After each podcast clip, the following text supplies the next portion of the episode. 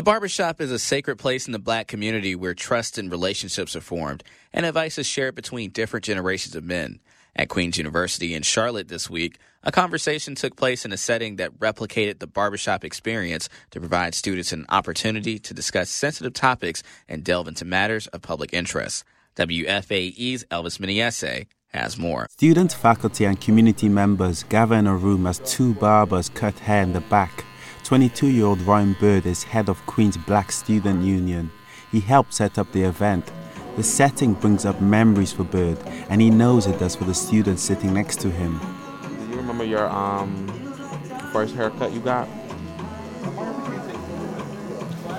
My dad used to take me to um, this barbershop near my house, but it was like a lady cut my hair. And so then it became a routine, and she would always like greet me and stuff when I would go. Mm. I love that. Growing up in Durham, Bird only let his father and one barber regularly cut his hair. When he started college at Queen's, he found a local barber named Dexter Green, who he connected with. He's willing to wait weeks to see him. If he's not able to put me in the put me in the slot that week, I won't get my hair cut. So it's just loyalty and um, it's something beautiful about it. The barber chair is a safe haven for Bird.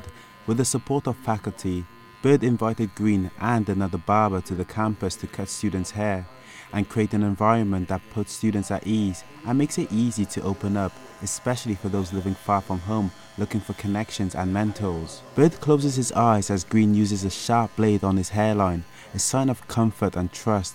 He says barbershops can be good environments for a range of conversations, including financial ones. As a place where people learn about economic mobility and learn about how to own a house and do be an entrepreneur because most barbershops are small business and owned by one individual. So like it's the best space to probably have those conversations.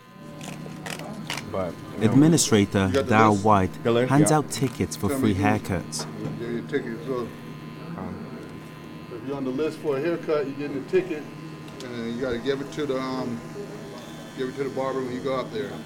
The university started their annual event taking place during Black History Month in 2020. At tonight's event, there's someone from the police academy sharing the training officers go through to prevent altercations. There's also a retired surgeon talking about the surgeries he's performed on young men caught up in violence, and several other retired men White says the aim is to connect students with men they can relate to, help them navigate issues young black men face, and get them to open up about tough subjects. Probably one of the hardest things for us to really talk about is our mental health because it, you know, makes us look weak or, you know, makes us feel like, um, you know, we're just not, you know, a strong man. And I know that some of the, um, you know, older gentlemen in the room are willing to be vulnerable and say, hey, you know, I have struggled with mental health before. There are also conversations about civic engagement led by some of the older men in the room who urge the students to get civically active and vote. Do your research. Don't just vote because someone told you to vote. You go in the office, go in the room, and you don't know anything that's on the ballot. You don't know any of the grants, or you don't know any of the special votes that are taking place.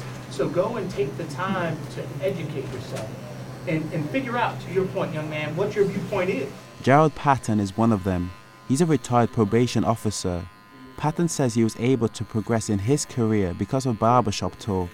He hopes the students will use the event to help navigate obstacles in their lives. This takes it back to the time period that I grew up in, where you spent all day in the barbershop and you were able to hear these stories and you were able to grow and make these connections and these relationships that serve that will serve you later in life. The hope is the evening's conversation will be one of many that makes a lasting impact on these students while at Queens. Elvis Menayese, WFAE News. Major support for WFAE's race and equity team comes from Novant Health and Wells Fargo.